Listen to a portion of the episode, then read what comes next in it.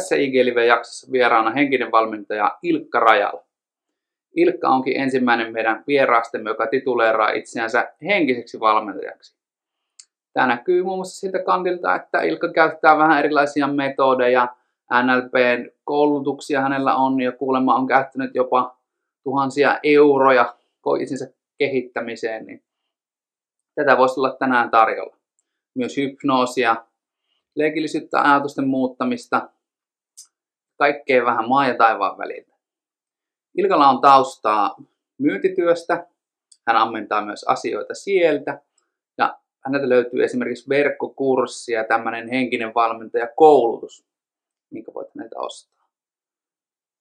Vähän erilaista vierasta tähän ja nyt kun lähdetään kakkoskautta tekemään, niin teidän vierasehdotukset voisi olla meille kultaakin arvokkaampia. Eli jos sulla on joku vieras, jota voisit meille ehdottaa, niin laitapa rohkeasti viestiä Instagramissa, somessa, välillä ei väliä. Viestit tulee perille ja me niitä kuunnellaan ja sitten voidaan kysyä näitä hyviä vieraita sitten meille vieraiksi jatkossakin. Tämä video kuvattiin tässä joulualla, niin jos tätä nyt tuoreena katsot, niin mä toivotan sulle hyvin rauhallista joulun aikaa ja jos et, niin ei kun vaan jää nauttimaan tästä videosta. Lisää on vielä tulossa. Älä huoli. Moi moi. Oikein hyvää iltaa. Loistavaa. Meillä heti tekniikka lähti pelaamaan, niin tämä on aina tämmöinen ensimmäinen onnistuminen tähän lähetyksen alkuun. Oikein. Hei ennen kuin lähdet esittäytymään ja muuta, niin tuossa viikkoista soiteltiin ja lähdet Lapin reissulle, niin onko siinä ollut sulla nyt valmistautumisen keinot tähän mentaalipallon lähetykseen vai siitäkö on nyt voima tähän lähetykseen? No, tytär asuu lähellä Rovaniemeä, niin siellä tulee käytyä melkein kuukausittain ja kyllä tytär valmistaa moneen juttuun elämässä, että kyllä se vaan niin menee. No niin, hyvä kuulla. Hei jonkun verran varmaan ihmiset sua tuntee, mutta on varmasti semmoisiakin, kenelle voisi vähän sun tarinaa avata, niin kerro vähän kuka olet ja mistä tulet, niin päästään siitä liikenteeseen.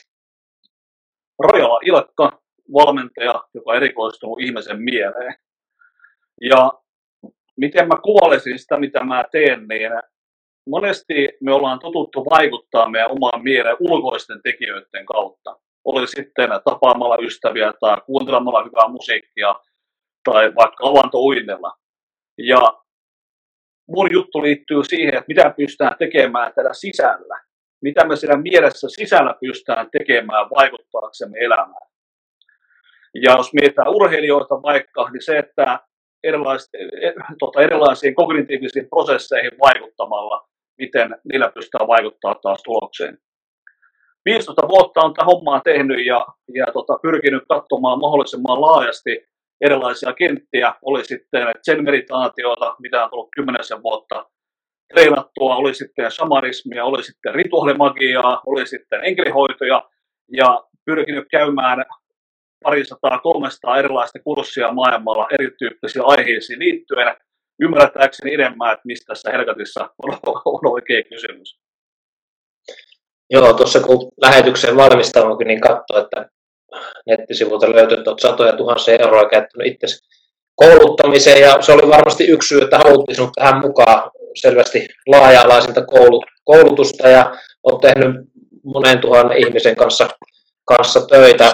No jos kuitenkin käytäisiin vielä läpi vähän sitä sun omaa henkisen valmentajan kaarta ja oppia, niin jos mietit sitä alkutilannetta ja tätä nykyhetkeä, niin löytyykö jotakin semmoisia merkittäviä pisteitä?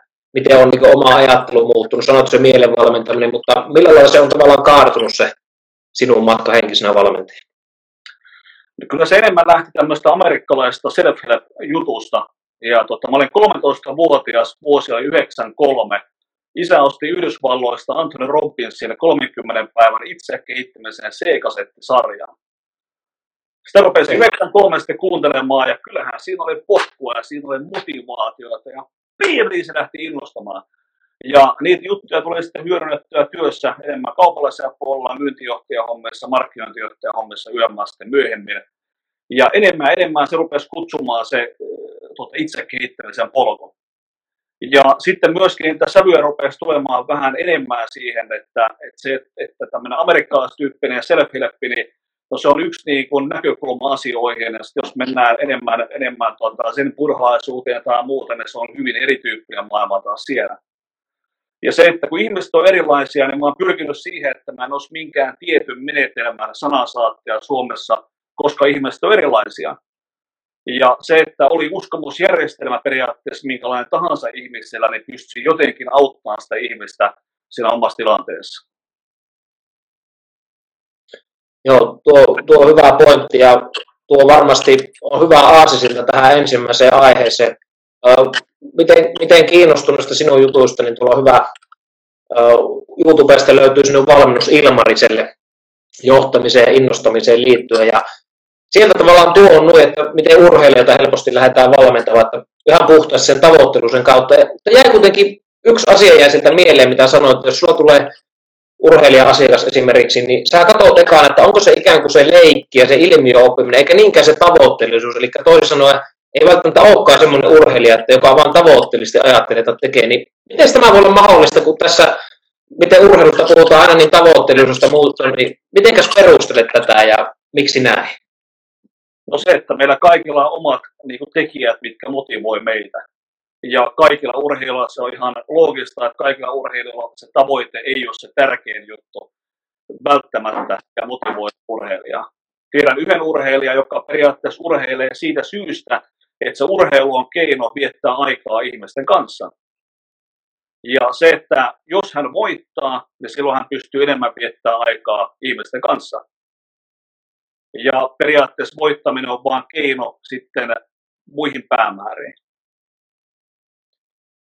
Tuo on mielenkiintoinen havainto ja tuossa yhdestä urheilijasta esimerkki, että hänelle esimerkiksi joku rinnallevedon tekniikka kuntosalilla oppiminen, se oli se juttu, eikä sitten, että olisi lähtenyt tavoitteellisesti viemään, no tuo hyvin havahdutti, mutta missä sitten menee sitten urheilijalla ja vaikka joukkueurheilun puolesta, että kun valmentaja saattaa sitä tavoitteellisuutta korostaa, niin missä menee sitten sen leikin ja ilmiöoppimisen tavoitteellisuuden rajaa? Että mistä voi urheilija tunnistaa sitä, että kumpaa vaikka on? Hyvä kysymys ja tietysti perehtymällä itse laajemmin näihin juttuihin tai sitten palkkaamalla valmentajan, joka osaa lähteä kaivelemaan sitä asiaa. Eli ikään kuin sitä sen urheilijan tarinaa avaamalla. No, kyllä esimerkiksi on tietysti erityyppisiä persoonallisuustestejä ja tämmöisiä näin, jotka voi tuoda jotakin näkökulmaa. Itse on Raisin motivaatioprofiilia jonkun verran hyödyntänyt urheilijoiden kanssa ja se, että minkä tyyppistä motivaattorista urheilijaa sitten ajaa. Niin, eli erilaiset asiat meitä motivoivat. Kyllä. No jos ajatellaan esimerkiksi sinua henkisenä valmentajana, niin mitä se tekee se mielenvalmentaja? Kun sinä valmennat mieltä, niin mitä sinä konkreettisesti teet? Mitä sinä mielenvalmentajana teet? Hyvä kysymys. Konkreettisesti pidän koulutuksia, pidän luentoja, tapaan ihmisiä henkilökohtaisesti, pyrin auttamaan ihmisiä elämässään. Ja tämä on palveluammatti ja tämäkin on semmoinen, että mä itse tällä hetkellä virallisesti sairauslomalla vielä viikon verran. Mulla ei viime vuonna oli aivoverenvuotoa, siitä jonkun verran päänsärkyä vielä jäänyt ja nyt on 5. eli hermokipulääke menossa kokeilussa, että jos sillä tulisi apua ja aika reippaasti on tullut itsehypnoosia käytettyä siihen, että itsehypnoosiaan pystyy sen kivun kyllä katkaisemaan poikki. Mutta se, että jos joutuu tekemään itselleen 3-5 kertaa päivässä, niin sitä etsiä, että onko myöskin helpompia reittejä. Ja se, että silti halusin tähän hommaan lähteä mukaan ja siis palvellakseni. Että se, että oli tilanne mikä tahansa, niin kyllä mä pystyn tässä istumaan ja puhumaan niin ilman muuta, että jos hän pystyy jotakin tarjoamaan, jotakin jakamaan, niin tietenkin. Mutta sitten asiakkaiden kanssa, mitä se käytännössä on, niin se on sen asiakkaan subjektiivisen kokemuksen tutkimista ja mitä siellä pystyttäisiin pikkusen viilaamaan, mitä siellä pystyttäisiin pikkusen tuulaamaan, että päästään parempiin tulokseen. Tuossa on kohta listalla uskomus. Niin. Hommalta monesti alkaa keskustelulla, sitten se voi siitä jatkua erityyppisiin terapeuttisiin menetelmiin, voi erilaisiin persoonallisuusanalyyseihin, hypnoosiin yömmässä, mikä sitten onkaan hyväksi havaittu keino siellä. tuo on varmasti yksi sellainen teema, mitä oli tuohon kirjattunakin listalla. Ei ole kenenkään meidän vieraan kanssa hypnoosta puhuttu. Ihan lyhyesti, miten hypnoosia voisi hyödyntää urheilemisessa? Joku konkreettinen esimerkki. Ensinnäkin, mitä se on ja miten sitä voisi hyödyntää urheilemisessa esimerkiksi? Mulla on itsellä vähän erityyppinen tapa ehkä mieltää hypnoosi kuin valtavirralla. Ja mun mielestä hypnoosi se on ihan niin kuin arkipäiväinen ilmiö. Että kysymys on erilaisista tietoisuuden tiloista, että jokainen meistä joskus me ollaan nähty ihminen, joka istuu television ääressä katse lasittuneena, jos siihen viereen tulee ja sanoo jotakin, niin se ihminen ei välttämättä edes kuule. Että se on ihan ikään kuin toisessa maailmassa. Ja hypnoosi on periaatteessa, mä mielen itse hypnoosia, että se on vuorovaikutusta. Että se on kommunikointia. Se on vuorovaikutustyökalu, mutta se on erityisesti vuorovaikutustyökalu toisen ihmisen alitajunnan kanssa. Että se, että päästään sitä tietoista mieltä, sitä järkeä enemmän ohittamaan ja enemmän keskustelemaan sitten tiedostamattoman mielen kanssa. Voisiko ajatella näin, että ikään kuin syötetään asioita sinne alitajuntaan hypnoosin kautta ja siinä tulee vuorovaikutusta sitten valmentajan ja esimerkiksi urheilijan välillä? Kyllä, kyllä. Mielenkiintoista. No jos tuosta asiasta tulee kysymyksiä tai muuta seuraajilla, niin koko ajan saa tämän lähetyksen ja lähettää kysymyksiä ja tartutaan niihin sitten Ilkan kanssa kiinni. No toinen H:n aihe, eli huumori. En tiedä, onko urheilussa vähän väärin ymmärretty huumori? Pitääkö olla semmoista negatiivista huumoria vai pitääkö olla yltiöpositiivista? Miten Ilkka sinä näet? Mikä huumorin tarkoitus on esimerkiksi näin henkisen valmentajan näkökulmasta? Että mitä sillä voi saada ja mitä siitä on hyötyä? Itse tulee käyttöä kursseilla aika reippaasti huumoria. Se johtaa jopa siihen, että on pitänyt opiskella aika reippaasti stand-up-komikkaa sun muuta, että sitä huumoria pystyy jotenkin saamaan porukassa irti. Ja se on ihan puhtaasti valmennustyökaluna. No, ei nyt ihan puhtaasti, koska monesti on havainnut, että jos ihmisellä on hauskaa, niin ne oppii enemmän ja yömmässä. Mutta se, että mä pyrin huumoria saamaan aikaan ihan kemiallisen muutoksen ihmisten aivoissa. Et se, että huumori on keino saada ihan kemiallinen muutos aikaiseksi. Ja se, että silloin kun ihminen nauraa, silloin kun ihminen hymyilee, silloin kun sillä on parempi olo, se myöskin vaikuttaa sen ihmisen ajatteluun. Ja se, että jos joku henkilö tulee tapaamaan mua ja hän näyttää sillä, että hän olisi maansa myynyt, jos mä silloin kysyn häneltä kysymyksen vaikka, että mikä sua inspiroi elämässä, niin ei se ihminen pysty vastaamaan siihen, että tunnetila dominoi niin paljon sitä tilannetta. Mutta heti kun saadaan pikkusen hymyä, saadaan pikkusen ihan kemiallista muutosta siihen tilanteeseen, niin se ihminen rupeaa ajattelemaan fiksummin. Ja mä uskon, että me ollaan älykkäämpiä silloin, kun meillä on parempi tunnetila. Ja tuokin varmasti, että pitää löytää sitä jokaista asiakkaasta ja näin poispäin, niin omaa se huumorin kukkaselta jokaisesta, sitäkin varmasti erilaista, että pääsee sitten siihen asiakkaaseen kiinni. Kyllä se aika tilanneherkkää juttua on, ja monet tilanteet on taas semmoisia, että ei välttämättä ollenkaan sovita sitä käyttää huumoria. Ja se on täysin ok myöskin. Mutta se on yksi työkalu valmentamisessa, mitä käytän. No vai. Sivuttiinkin jo äsken tuosta uskomusjärjestelmästä. Varmaan tietyllä tapaa liittyy tuo huumorinkin ja vähän minkälaisia uskomuksia meillä on ja näin, niin puhutaan, että lahjakkaat pärjää tai pää kestääkö kovassa paikassa, mikä on tiukka paikka ja katsotaan kuka on niissä kovissa peleissä kuka, niin mistä tämmöiset uskomukset urheilussakin, että jotenkin asia on näin, niin mistä ne oikein syntyy ja miten niitä voisi muovata? No, uskomukset voi syntyä hyvin monella eri tavalla, että tietysti skautaan ne tietysti meidän lapsuudella ja kasvatuksella kaikilla tämmöisellä on ollut vaikutus.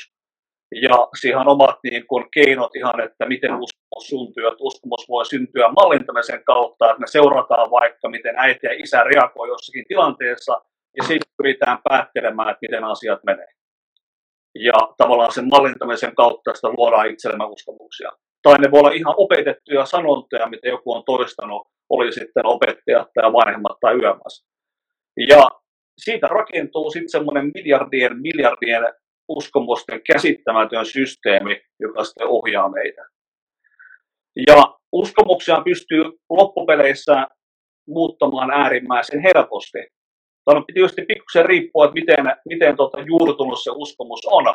Mutta se, että monelle on varmasti käynyt semmoinen kokemus, että he ovat lukeneet jotakin kirjaa ja sitten hetken päästä ovat ajatelleet, että no, enpäs olisi uskonut, että tämäkin asia on näin.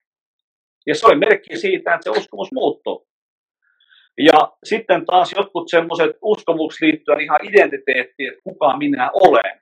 Ja sen tyyppiset asiat ei välttämättä muutu niin hetkessä, ja se on ihan hyvä asia. Että jos joka päivä olisi ihan eri ihminen ja joutuisi orientoitumaan itseänsä täysin eri tavalla, niin se on hyvä, että jotenkin pysyvyyttäkin on. Mutta sillä saattaa olla myöskin meitä rajoittavia haitallisia tekijöitä.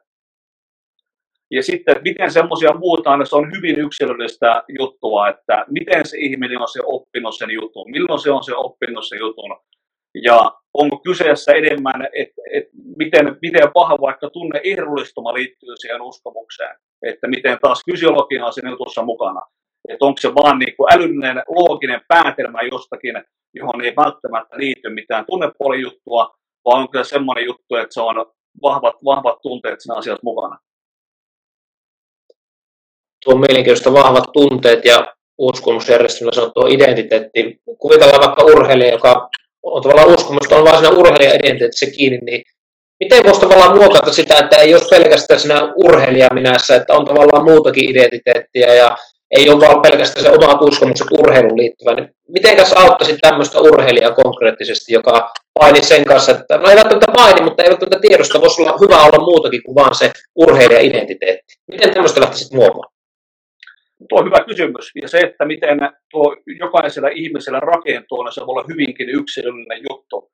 Ja tuohon mulla ei semmoista varsinaista valmista työkalua ole, että miten tämän tyyppisen jutun pystyisi ohittamaan tai murtamaan tai ratkaisemaan tai muuta. Et se on, miten sitten se ihminen on se jutun rakentanut ja myöskin se, että löydetään sen ihmisen historiasta, hänen elämästään sitten jotakin motivaattoreita, mitä voidaan hyödyntää siinä.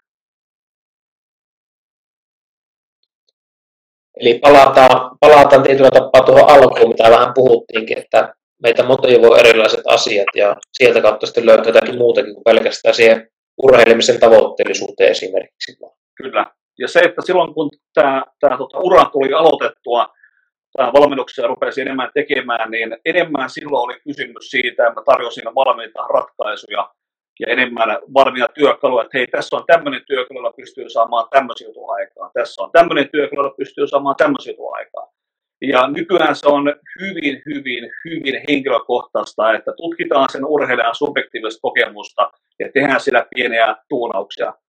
Ja ne tuunaukset, mitä tehdään, ne ei välttämättä kenellekään muulle ihmiselle tässä maailmassa toimi. Mutta ne onkin justiin täsmäjuttuja sille henkilölle. Ja se, että jos mietitään vaikka aikaa. Aika on täysin subjektiivinen kokemus. Jokainen meistä pystyy varmaan allekirjoittamaan se, että me koetaan aika eri tavalla. Vaikka meillä on yhteisesti sovittuja mittareita, että mitä on sekunnit, mitä on minuutin työmässä, mutta mille aika tuntuu. Niin aika on subjektiivinen kokemus. Ja se, että mistä sisäisistä tekijöistä tai mitkä sisäiset tekijät vaikuttaa siihen, miten me koetaan aika. Jos me lähdetään niitä juttuja tuunaamaan, niin se ihminen voi saada kykyä hidastaa aikaa tai nopeuttaa aikaa. Ja joissakin tilanteissa urheilussa se voi olla kriittisen tärkeä tekijä, että urheilija osaisi hidastaa aikaa.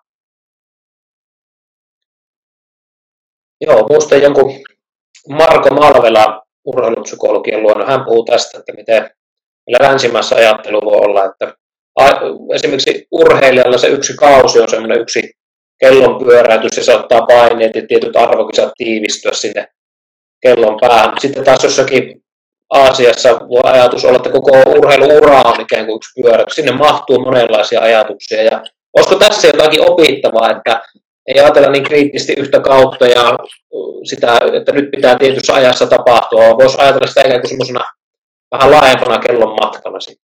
No tapa ehkä mistä voisi olla hyötyä, niin se, että miten itse hahmottaa aikaa. Ja meillä on erilaisia keinoja hahmottaa aikaa. Ja jos vaikka kuuntelijat nyt miettii, että miettii kalenterivuotta, että millä tavalla hahmotat kalenterivuoden. Ja jotkut ihmiset hahmottaa kalenterivuoden nimenomaan semmoiseen ympyrämuotoon. Ja voi olla, että joulukuu on 12 kieppeillä, sitten se lähtee menemään se tammi-helmi-maalle suhteen. Jollakin se menee taas vastapäivään tammi-helmi-maalle suhteen. Jollakin taas joulukuu on siellä alhaalla, kesä on ylhäällä. Ja se on valtavasti erilaisia malleja, että miten me hahmoitaan sitä aikaa. Jotkut taas mieltää sen kalenterivuoden, että se on niin lineaarisesti. Ja jotkut taas näkee mielessään jonkun iPhonein kalenterinäkymän tai muuta, että se on laatikot sitten eri kuukausille. Ja se, miten me mielletään se vuosi, se vaikuttaa siihen, miltä aika tuntuu. Se vaikuttaa meidän kykyyn priorisoida tai suunnitella asioita yömässä. Ihan sama, että jos me lähdetään miettimään kalenteriviikkoa, että millä tavalla me mielletään se kalenteriviikkoa, tai millä tavalla me mielletään päivä, tai millä tavalla me mielletään tulevaisuus, millä tavalla me mielletään menneisyys. Ja se, että menneisyyttä ei silleen enää ole, tulevaisuutta ei ole, meillä on mielikuvia, joille me on annettu merkitys, että nuo mielikuvat on menneisyyttä, muistoja. Meillä on mielikuvia, joille me on annettu merkitys, että hei, nuo asiat on tulevaisuutta. Ja se, millä tavalla mielletään menneisyys, ja siis mun mielestä ainakin, niin menneisyys, se ei ole staattinen, se muuttuu kaiken aikaa.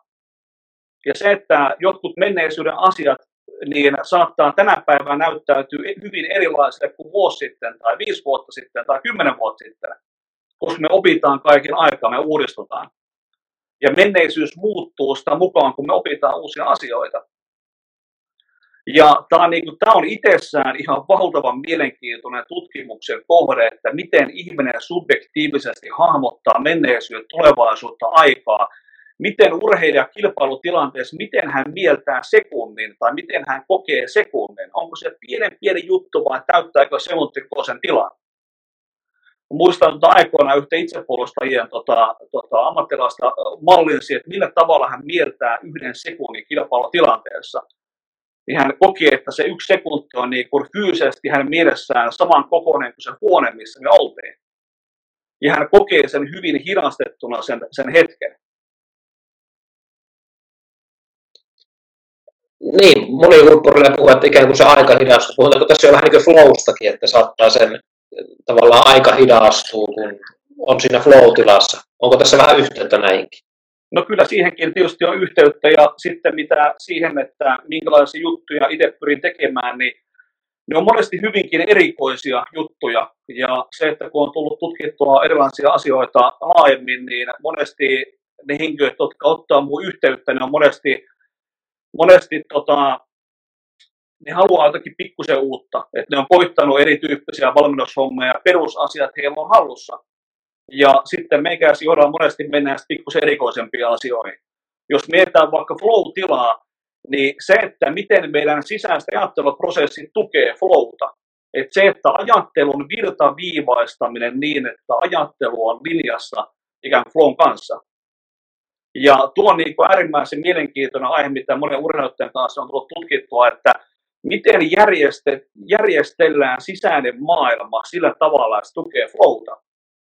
Että se, että minkä tyyppisiä prosesseja siellä on, missä järjestyksessä ne on, niin miten periaatteessa virtaviivaistaan omaa ajattelua, että flow olisi vieläkin virtaavampaa ja jouhevampaa.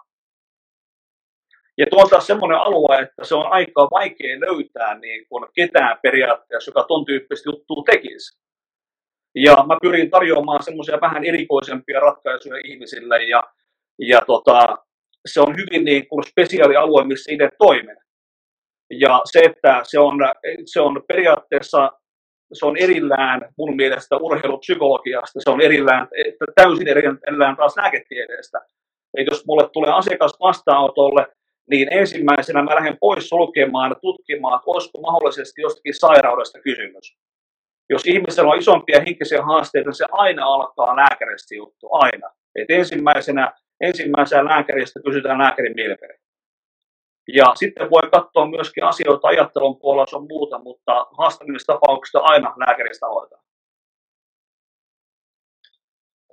Mielenkiintoista kuultavaa ja varmasti sillä lailla on erilainen vieras, että vähän tuntuu, että meillä vierellä voi olla joku tietty kaava, millä mennä, ja jos puhutaan urheilupsykologiasta, niin sillä voidaan sitä tavoitteen asettelua, optimaalista vireystilaa, itseluottamusta, keskittymistä kehittää tietyillä harjoitteilla. Niin, eli voisiko ajatella näin, että jos perusasiat olisi hallussa ja olisi näitä vähän käynyt ja tuntuu sitten jotakin uutta, niin sitten tämmöistä subjektiivista kokemuksesta ja muista, niin sieltä vielä voisi löytää syvempiä juttuja, millä itsensä kehittää. Kyllä, sieltä löytyy niin syviä juttuja, että itse on joka viikko ihmeissäni, että minkälaisia juttuja löydän omasta mielestäni, minkälaisia juttuja muiden ihmisten mielestä löytyy. Että on semmoinen, että tässä on niin vasta raapassut pintaa, että mikä on mahdollista, ja ei tämä elämä tule riittämään. Ei tule mitenkään riittämään. Että... No, jos tuo sun kokemuksen pohjalta, mihin elämässä on tähän asti vienyt, niin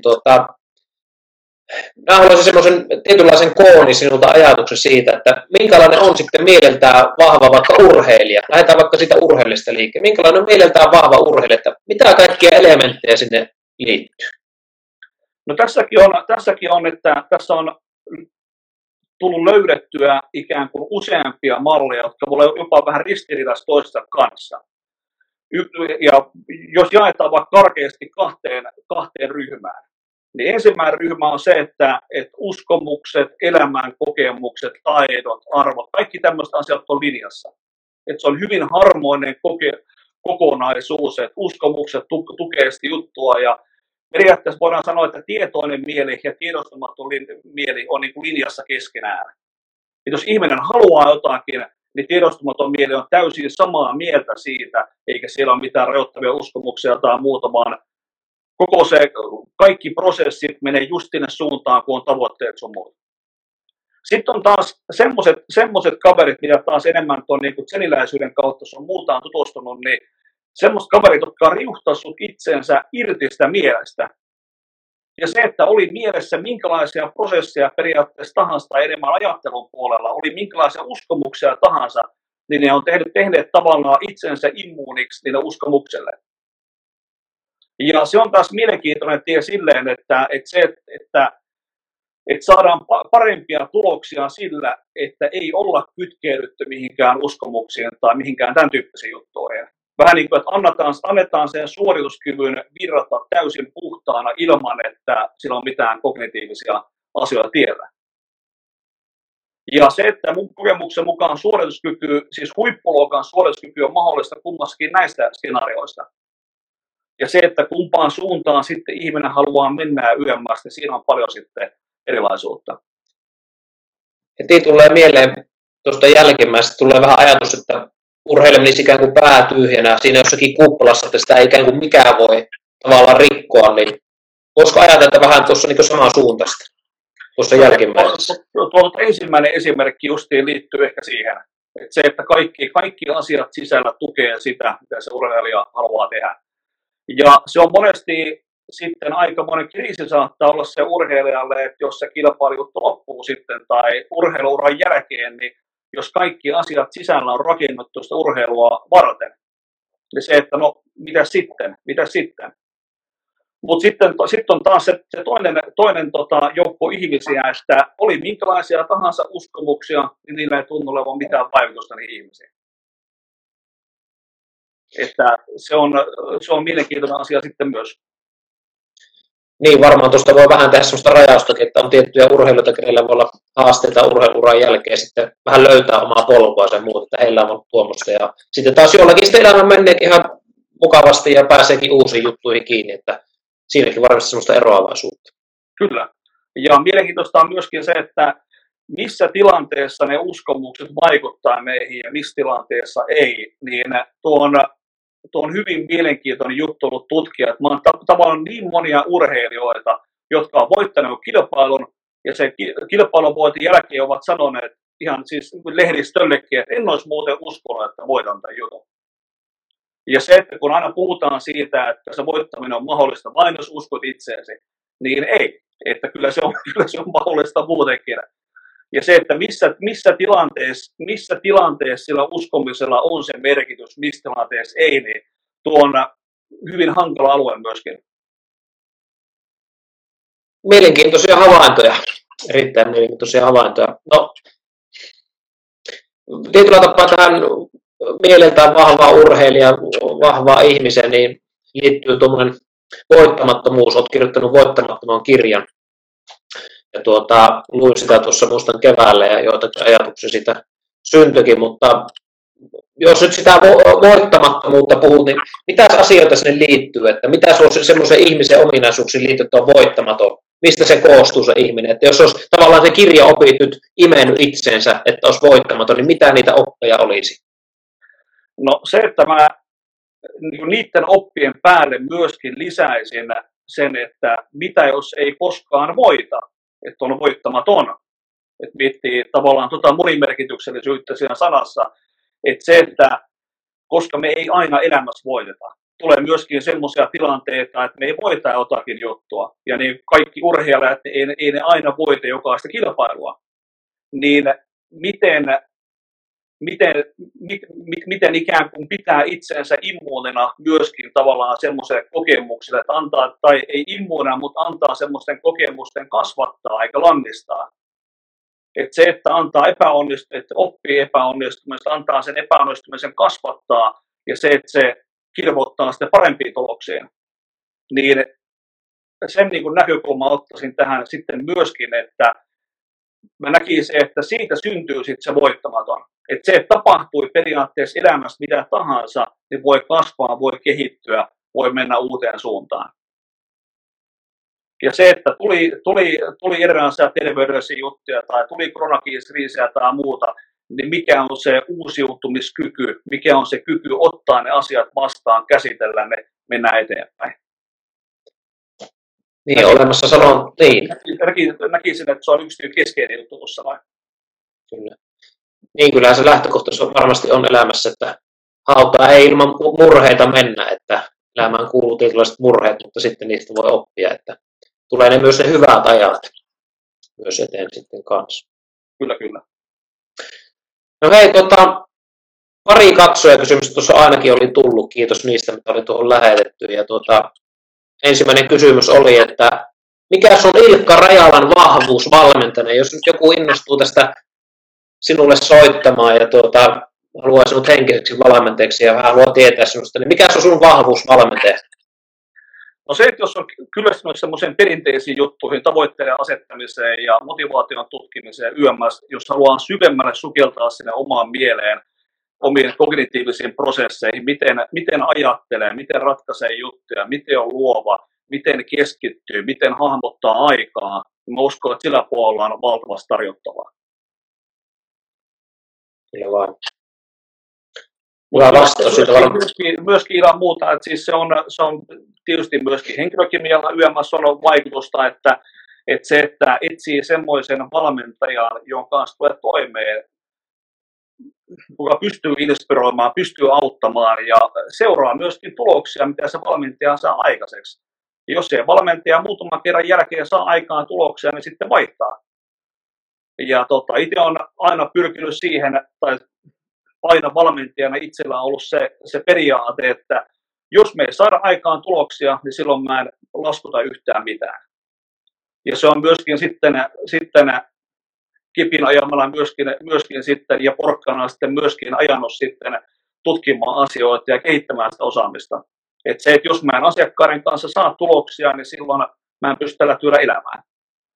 Ja mä itse tähän asiaan suhtaudun sen verran intohimoisesti, että se on nimenomaan se arvo, mitä tarjoan ihmisille. Se on se, mitä mä myydän.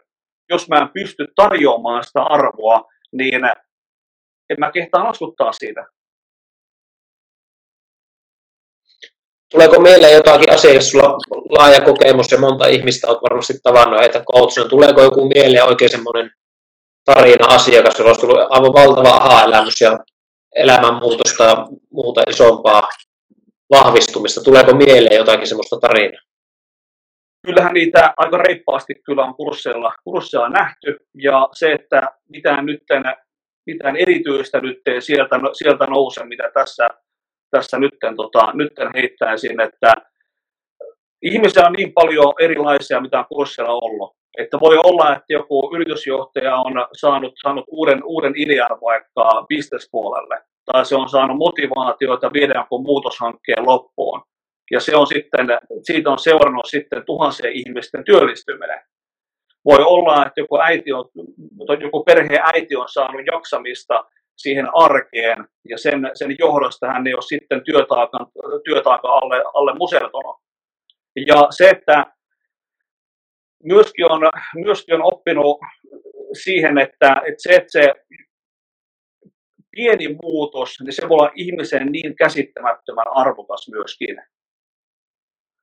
Ja joka päivä pyrin itseäni myöskin läpsäsemään sillä puolella kasvoillani,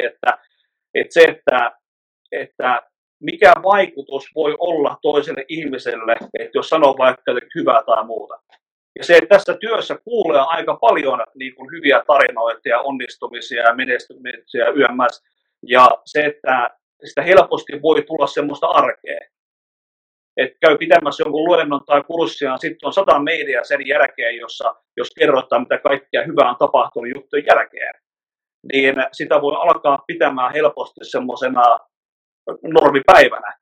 Ja se, että jokaisen semmoisen kohdalla arvostaa, että miten käsittämätön hienoa, että tämmöinen juttu on tapahtunut. Ja se, että se ei se koskaan ole minusta kiinni. Se on aina, ne ihmiset ovat itse sen jutun tehneet. Voi olla, että mä oon näyttänyt jonkun oven tai muun, mutta ihmiset on itse sinne suuntaan mennyt. Ja se, että se niin kuin antaa aika paljon toivoa sitten kyllä niin kuin ihmisiä ja ihmiskuntaan, että me pystytään huimiin asioihin. Tuohon auttamiseen ja palautteeseen liittyen, niin yksi kysymys oli vielä, että miten hyödynnät NLPtä valmennuksessa? Niin varmaan hyvä vähän avata, kerro kyllä lyhyesti, mitä se NLP on ja miten sitten puolestaan hyödynnät sitten siinä valmennuksessa sitä. No se, että NLPtä mä periaatteessa hyödynnän sen pohjaideaa, mä hyödynnän NLPn pohjaideaa. Ja se, että NLP on yksi niin kuin menetelmistä, mitä mä hyödynnän joissakin tilanteissa. Ja monien asiakkaiden kanssa mä en ollenkaan välttämättä käytä NLPn työkaluja. Mutta se, että NLP, neurolingvistinen ohjelmointi, niin NLP on nimenomaan ihmisen subjektiivisen kokemuksen tutkimista. Ja NLP sai mut nimenomaan kiinnostumaan ihmisen subjektiivisesta kokemuksesta. Ja se, että tämä on mitä Harvardin entinen psykologian professori Robert Kegan puhuu siitä, että puhuu subject-object shiftistä. Ja niin kuin hänen mielestään se on yksi merkittävin asia, mitä ihminen pystyy elämässään tehdä, on subject-object shift. Että se, että subjektista tulee objekti, niin että ihminen pystyy ottaa etäisyyttä omista kognitiivista prosesseistaan ja havainnoimaan omaa oppimistaan, havainnoimaan omaa ajatteluaan, havainnoimaan omaa motivoitumistaan. Ja ihan pohjimmiltaan NLP on sitä. Ja se, jos mennään ihan siihen NLPn ytimeen, se on täsmälleen periaatteessa sama kuin mitä Kegan jutut. Että sitten siihen NLPn päälle on tullut erilaisia tekniikoita ja tämmöisiä näin. Ja niistä mä en ole niinkään kiinnostunut. Että mä oon aina kiehtonut NLP:ssä se pohjaidea, että se subjektiivinen kokemus. Ja NLP on lähinnä antanut mulle työkaluja hahmottaa ihmisen subjektiivista kokemusta. Ja erilaisia tapoja kysyä erilaisia asioita. Et periaatteessa NLP:n työkalut on kysymyksiä mulle. Ja mä en niinkään ole kiinnostunut NLP:n tekniikoista tai tämmöisistä. Joissakin tilanteessa toimii, joissakin tilanteessa ei. Mutta se, mikä on niinku se kovin oppi ollut, niin keino kuunnella, huomioida, olla läsnä, tutustua sen ihmisen sääseen maailmaan. Ja se on myöskin semmoinen alue, että sitä on taas tosi hankaa lähteä niinku, taas niinku tutkimaan niinku tieteellä, että mikä on paras metodi lähteä hahmottamaan ihmisen subjektiivista maailmaa. Tai se, että meidän subjektiivinen kokemus, niin se, että ne asiat, mitä me löydetään sieltä, niitä on tosi vaikea lähteä mittaamaan. Että se, että kuinka pitkä on senttimetreissä meidän aikajana, jos me katsotaan tulevaisuuteen. Ja se on tosi hankaa lähteä tieteellisesti mittaamaan, että mitä on sisällä. Ja onneksi siihen puoleen ei tarvitse mennä.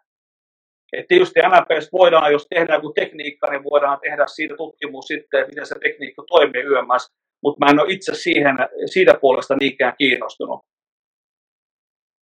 Ja se, että olen pyrkinyt, että oli sitten kognitiivinen psykoterapia, oli sitten perhekonstellaatio, organisaatiokonstellaatio, systeeminen konstellaatio, psykodraama, oli sitten työkalu mikä tahansa, niin se, että minkä tyyppejä lähestymistapaa voisi sille asiakkaalle sopia, että mistä hän voisi saada sen avun. Ja monesti kokeillaan, jos ei tule apua, jos me koetaan jotakin muuta.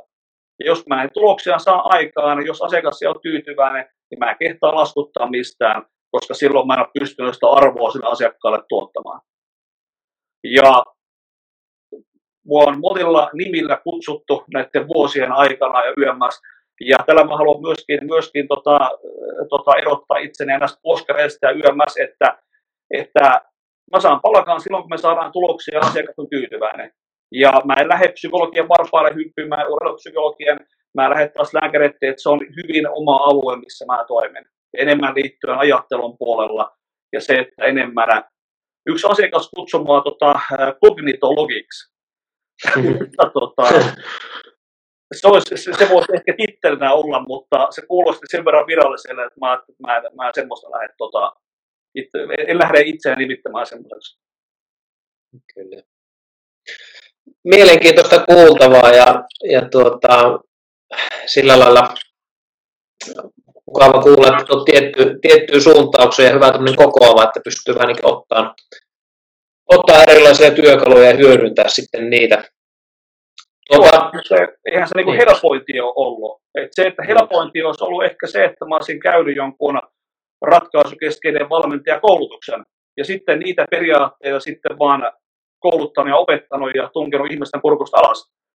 Ja se, että ottaa jokunen 100 kurssia ja katsoa, mitä tarjottavaa niissä on. Ja jos mietitään vaikka shamanismia, niin siellä on äärimmäisen mielenkiintoisia juttuja. Ja se, että mä oon muutamilla kursseilla on tavallaan opettanut sitä, että miten shamanismi pystytään tuomaan nykyaikaan ja mitkä on ne elementit shamanismissa, minkä tavallaan tiede pystyy vahvistamaan.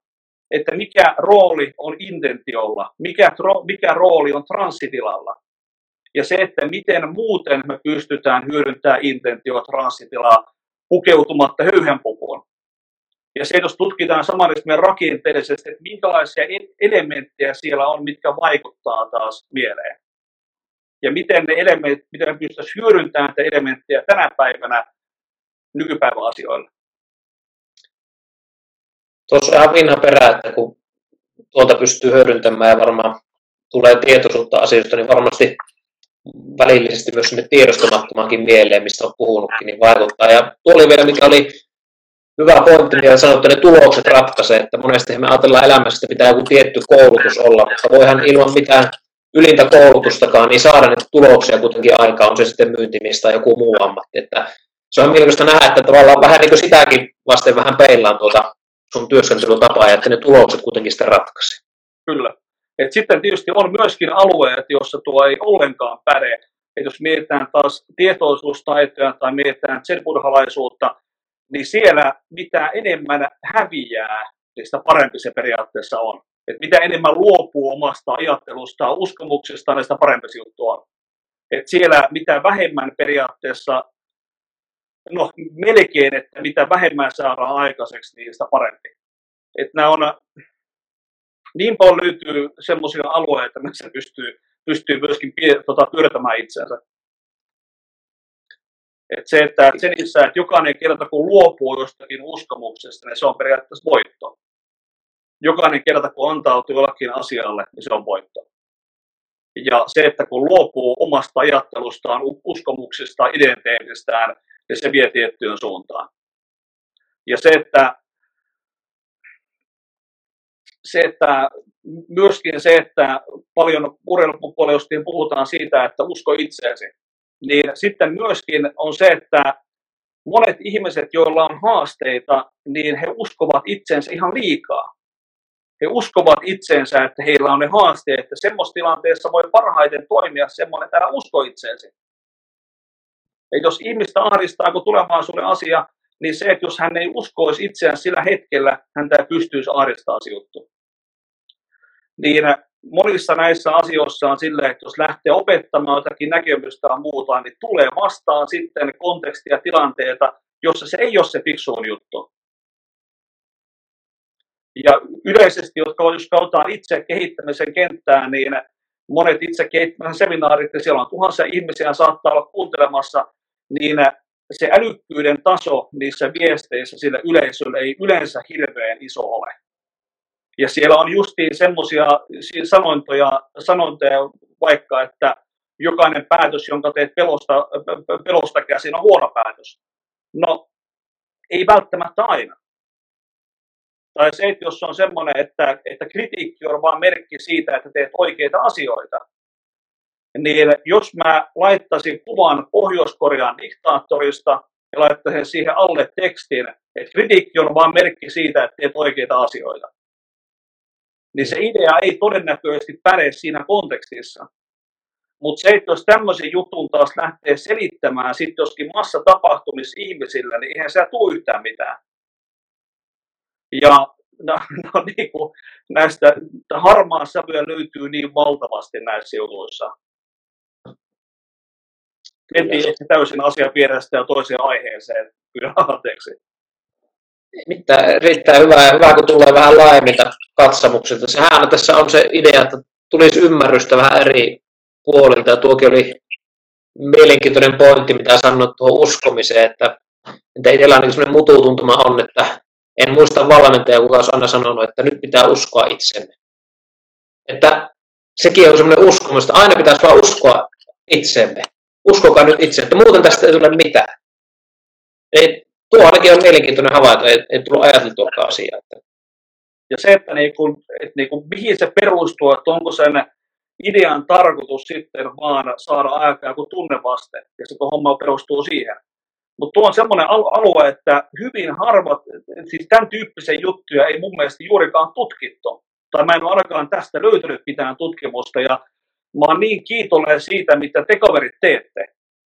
Ja se, että siis ihan huimaa, että viette mentaalivalmennuksen juttuja eteenpäin Suomessa ja puhutte siitä ja teette asiaa tunnetuksi, niin jos mä voin jotenkin teitä auttaa jossakin projektissa, ei muuta kuin soittakaa, mä en ole pyytämästä ollenkaan rahaa, mielellään autan teitä, että jos te pystytte paremmin tekemään teidän työtänne, niin se on parempi juttu kaikille.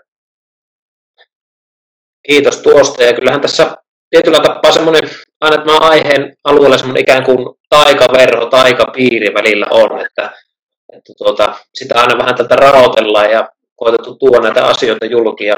Kivaa kuulla noista. No, puhutkin vähän tuosta tulevasta ja mitä nyt tässäkin tehdään, niin itselleni sellainen viimeinen kysymys. Olen lukenut noita sun kirjoja ja tosiaan sitä, kuinka paljon olet tehnyt erilaisia koulutuksia asiakkaille ja yrityksille ja muuta. Ja no, miten sitten tulevaisuus? Olet nyt tässä hetkessä, mutta mitä sä vielä tulevaisuudelta haluat? Miten mielenvalmentaja Ilkka Rajala tulee muuttumaan? Onko sulla siitä ajatuksia, että mitä se on 10, 20, 30 vuoden päästä sun mielenvalmentajuus? Ja todennäköisesti ensi keväänä palaan koulun penkille. Okei. Ja en ole ihan vielä varma koulusta, että eikä ole täysin vielä varma alastakaan myöskin. Ja se, että siis arkkitehtuuri kiinnostaa valtavasti tällä hetkellä. Siis se on kiinnostanut vuosia, se on kiinnostanut vuosikymmeniä.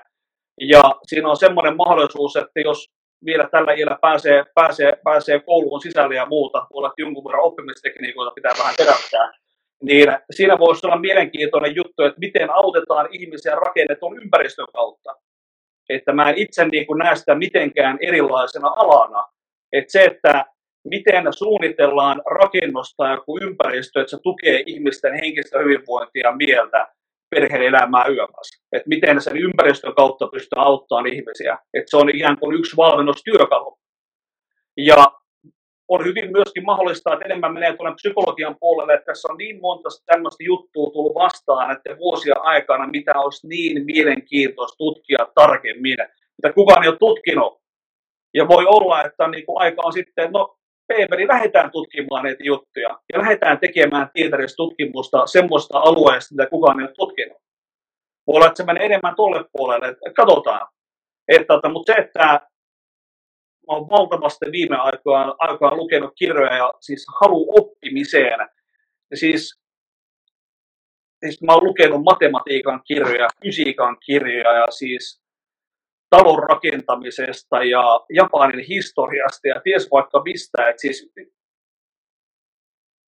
mitä on seuraavasti paljon opiskelua. Että on niin mielenkiintoinen tämä maanpallo ja siis ja kun oikeasti voi tehdä niin kuin mitä haluaa. Et jos haluaa niin kuin elämän aikana vaikka itsensä kouluttaa arkkitehdiksi, niin se on mahdollista. Sitä pystyy tekemään. Ja mä en halua, että joskus sitten myöhemmin tulevaisuudessa olisi sellainen, että voi että kun olisi pitänyt, voi että kun. Et siis, jos on semmoinen sisäinen ääni, joka kutsuu, joka haluaa mennä, haluaa, aina silloin tällöin tulee kuiskuttelemaan, niin kuunnellaan sitä ääntä ja tehdään niitä asioita. Inspiroivaa puhetta ja semmoinen kuva piirtyy, että tämä aiheen sisällä on semmoinen generalisti ja tietyllä tapaa haluat olla monessa mukana ja oppia monesta asiasta. Voisiko tälleen tiivistää? Ikuinen oppija. No voi tietysti niinkin tiivistää, mutta se, että mitä mä monesti kun ollaan kysytty multa, että mikä on historia tai kuka sinä olet, Ilkka Yömäs, niin sillä ei ole mitään merkitystä, kuka minä olen. Ja siis se on, että siis erilaisia leipeleitä voi laittaa, erilaisia nimiä voi laittaa. Että siis, mä oon itse vaan kiinnostunut siitä, mitä mä pystyn välittämään. Et mä en ole itse kiinnostunut siitä, kuka mä oon, eikä mä edes mieti sitä, kuka mä oon. Et mä oon kiinnostunut siitä vaan, että minkälaisia juttuja pystyn välittämään. Ja ilman muuta ne on kaikille, ja niin kun, ei se ole mitään järkeäkään. Mutta se, että jollekin ihmiselle, jos mä pystyn tarjoamaan jotakin lisäarvoa, niin se tekee mut onnelliseksi. Meillä jokaisella on joku tehtävä, joku juttu, missä me ollaan hyviä YMS. Tämä on parasta, mihin mä pystyn tällä hetkellä. Tämä on mun keino jotenkin olla hyödyksi tässä yhteiskunnassa, jotenkin auttaa ihmisiä, jotenkin tuottaa arvoa ympäristölle. Kyllä. Näinhän se menee, että sanotaan, että jos haluat olla puoli tuntia onnellinen, nuku päiväunet, että jos haluat olla lopun elämää, niin auta muita. Että varmaan ihan hyvin konkretisoituu se. Kiitos, Ilkka. On ollut kyllä mukava kuunnella ajatuksia ja varmasti tämmöinen vähän koontimia erilaisista liveistä ja ihan uusia näkökulmiakin. Ja ei nyt ainakaan enemmältä näytä tulevan katsoja kysymyksiä, niin jos nyt antaisit jonkun, no nyt tuli jollekin Martta Leskelä kommentoi, hyvä Ilkka, olet antanut mun elämään paljon lisäarvoa, no niin sieltä Ilkalle tsempit. Olisiko sulla, Ilkka, vielä jotakin semmoista, mitä haluaisit seuraajille, mentaalipallon seuraajille sanoa, että onko jotakin vinkkiä urheilille ihmisille elämään henkisen valmennuksen näkökulmasta? Kyllä mä palaisin siihen, että jos on semmoinen sisäinen ääni, joka silloin tällöin sanoo, että voi että kun tämmöinen juttu olisi kyllä hyvä tehdä, tai tämmöinen joku semmoinen kutsumus, joku semmoinen, niin tehkää niitä juttuja, että saa sen äänen hiljenemään, sen äänen tyytyväiseksi. Ettei sitten myöhemmin voi, että kun olisi pitänyt näin, voi, että kun olisi. Et siis, me ihmiset pystytään niin ihmeellisiin asioihin. Ja se, että mä oon monesti sanonut, että mä tuun todennäköisesti itselleni opiskelemaan monta eri ammattia niin kuin elämäni aikana. Ja nykypäivänä se on hyvin harvinaista, että valmistus johonkin ammattiin, mitä voisi tehdä taas tulevia 10 vuosia. Mä tuun todennäköisesti monia ammatteja opiskelemaan elämäni aikana vielä. Voi olla, että kaikki liittyy jotenkin palvelemiseen, ihmisten auttamiseen, valmentamiseen, oli se sitten ympäristön kautta, oli se sitten näitä asioita tutkimalla, katsotaan mihin suuntaan se lähtee. Siihen on varmasti hyvää päättää tuohon. Tuosta varmasti jokainen saa kiinni ja pääsee siitä ottamaan kiinni ja etsimään sitä ja lähtee tekemään. Minä, Ilkka, kiitän ja sitten myöskin niin. Vielä niin se, että riuhtastaan itsemme irti siitä omasta mielestä. Että se mieli, se ei ole hyvä isäntä, mutta se on hyvä renki. Että se mieli voi auttaa meitä niin monissa jutuissa, mutta se, että ettei olta sen mielen armoilla. että joka päivä, jos mä menen paikalliseen markettiin, mä näen, miten ihmiset kärsii siitä, että ne ovat täysin sen mielen armoilla. Että jos tulee joku tietty tunnetila, ne on täysin sen jutun vietävänä. Ja se ei välttämättä ole helppo juttu, voi olla, että se kestää vuosikymmeniä, että pystyy irtautumaan niistä mielen jutuista, mutta se on sen arvosta. Ja siis näki se, että se voi olla arvokkaan juttu, minkä ihminen pystyy elämässään tekemään. Ja uskon, että sen ansiosta ihminen voi olla parempi vanhempi, ihminen voi olla parempi urheilija, voi olla parempi yritysjohtaja. Ottaa etäisyyttä niistä mielenjutuista, ottaa etäisyyttä sitä mielestä, laitetaan se mieli työskentelemään meille, auttamaan meitä erilaisissa asioissa. Tuosta varmasti sai semmoisen inspiroivan tunnetilan tähän keskiviikkoiltaan, ja sitä pystyy varmasti tuossa joululomallakin moni, kenellä sitä lomaa on, niin vähän tutkiskelemaan. Minä kiitän Ilkka kovasti tästä Mentalipallon Instagram-live-vierailusta ja toivotan sinulle ja läheisillesi mukavaa joulua ja joulun aikaa. Sitä samaa sinne. Oikein upeaa työtä teette ja kaikkien niiden puolesta, jotka ei voi kiittää tai ei kehtaa laittaa kiitosviestiä ja muuta, niin kiitos teille. Oikein upeaa hommaa. Kiitos. No niin, morjes. Moi moi.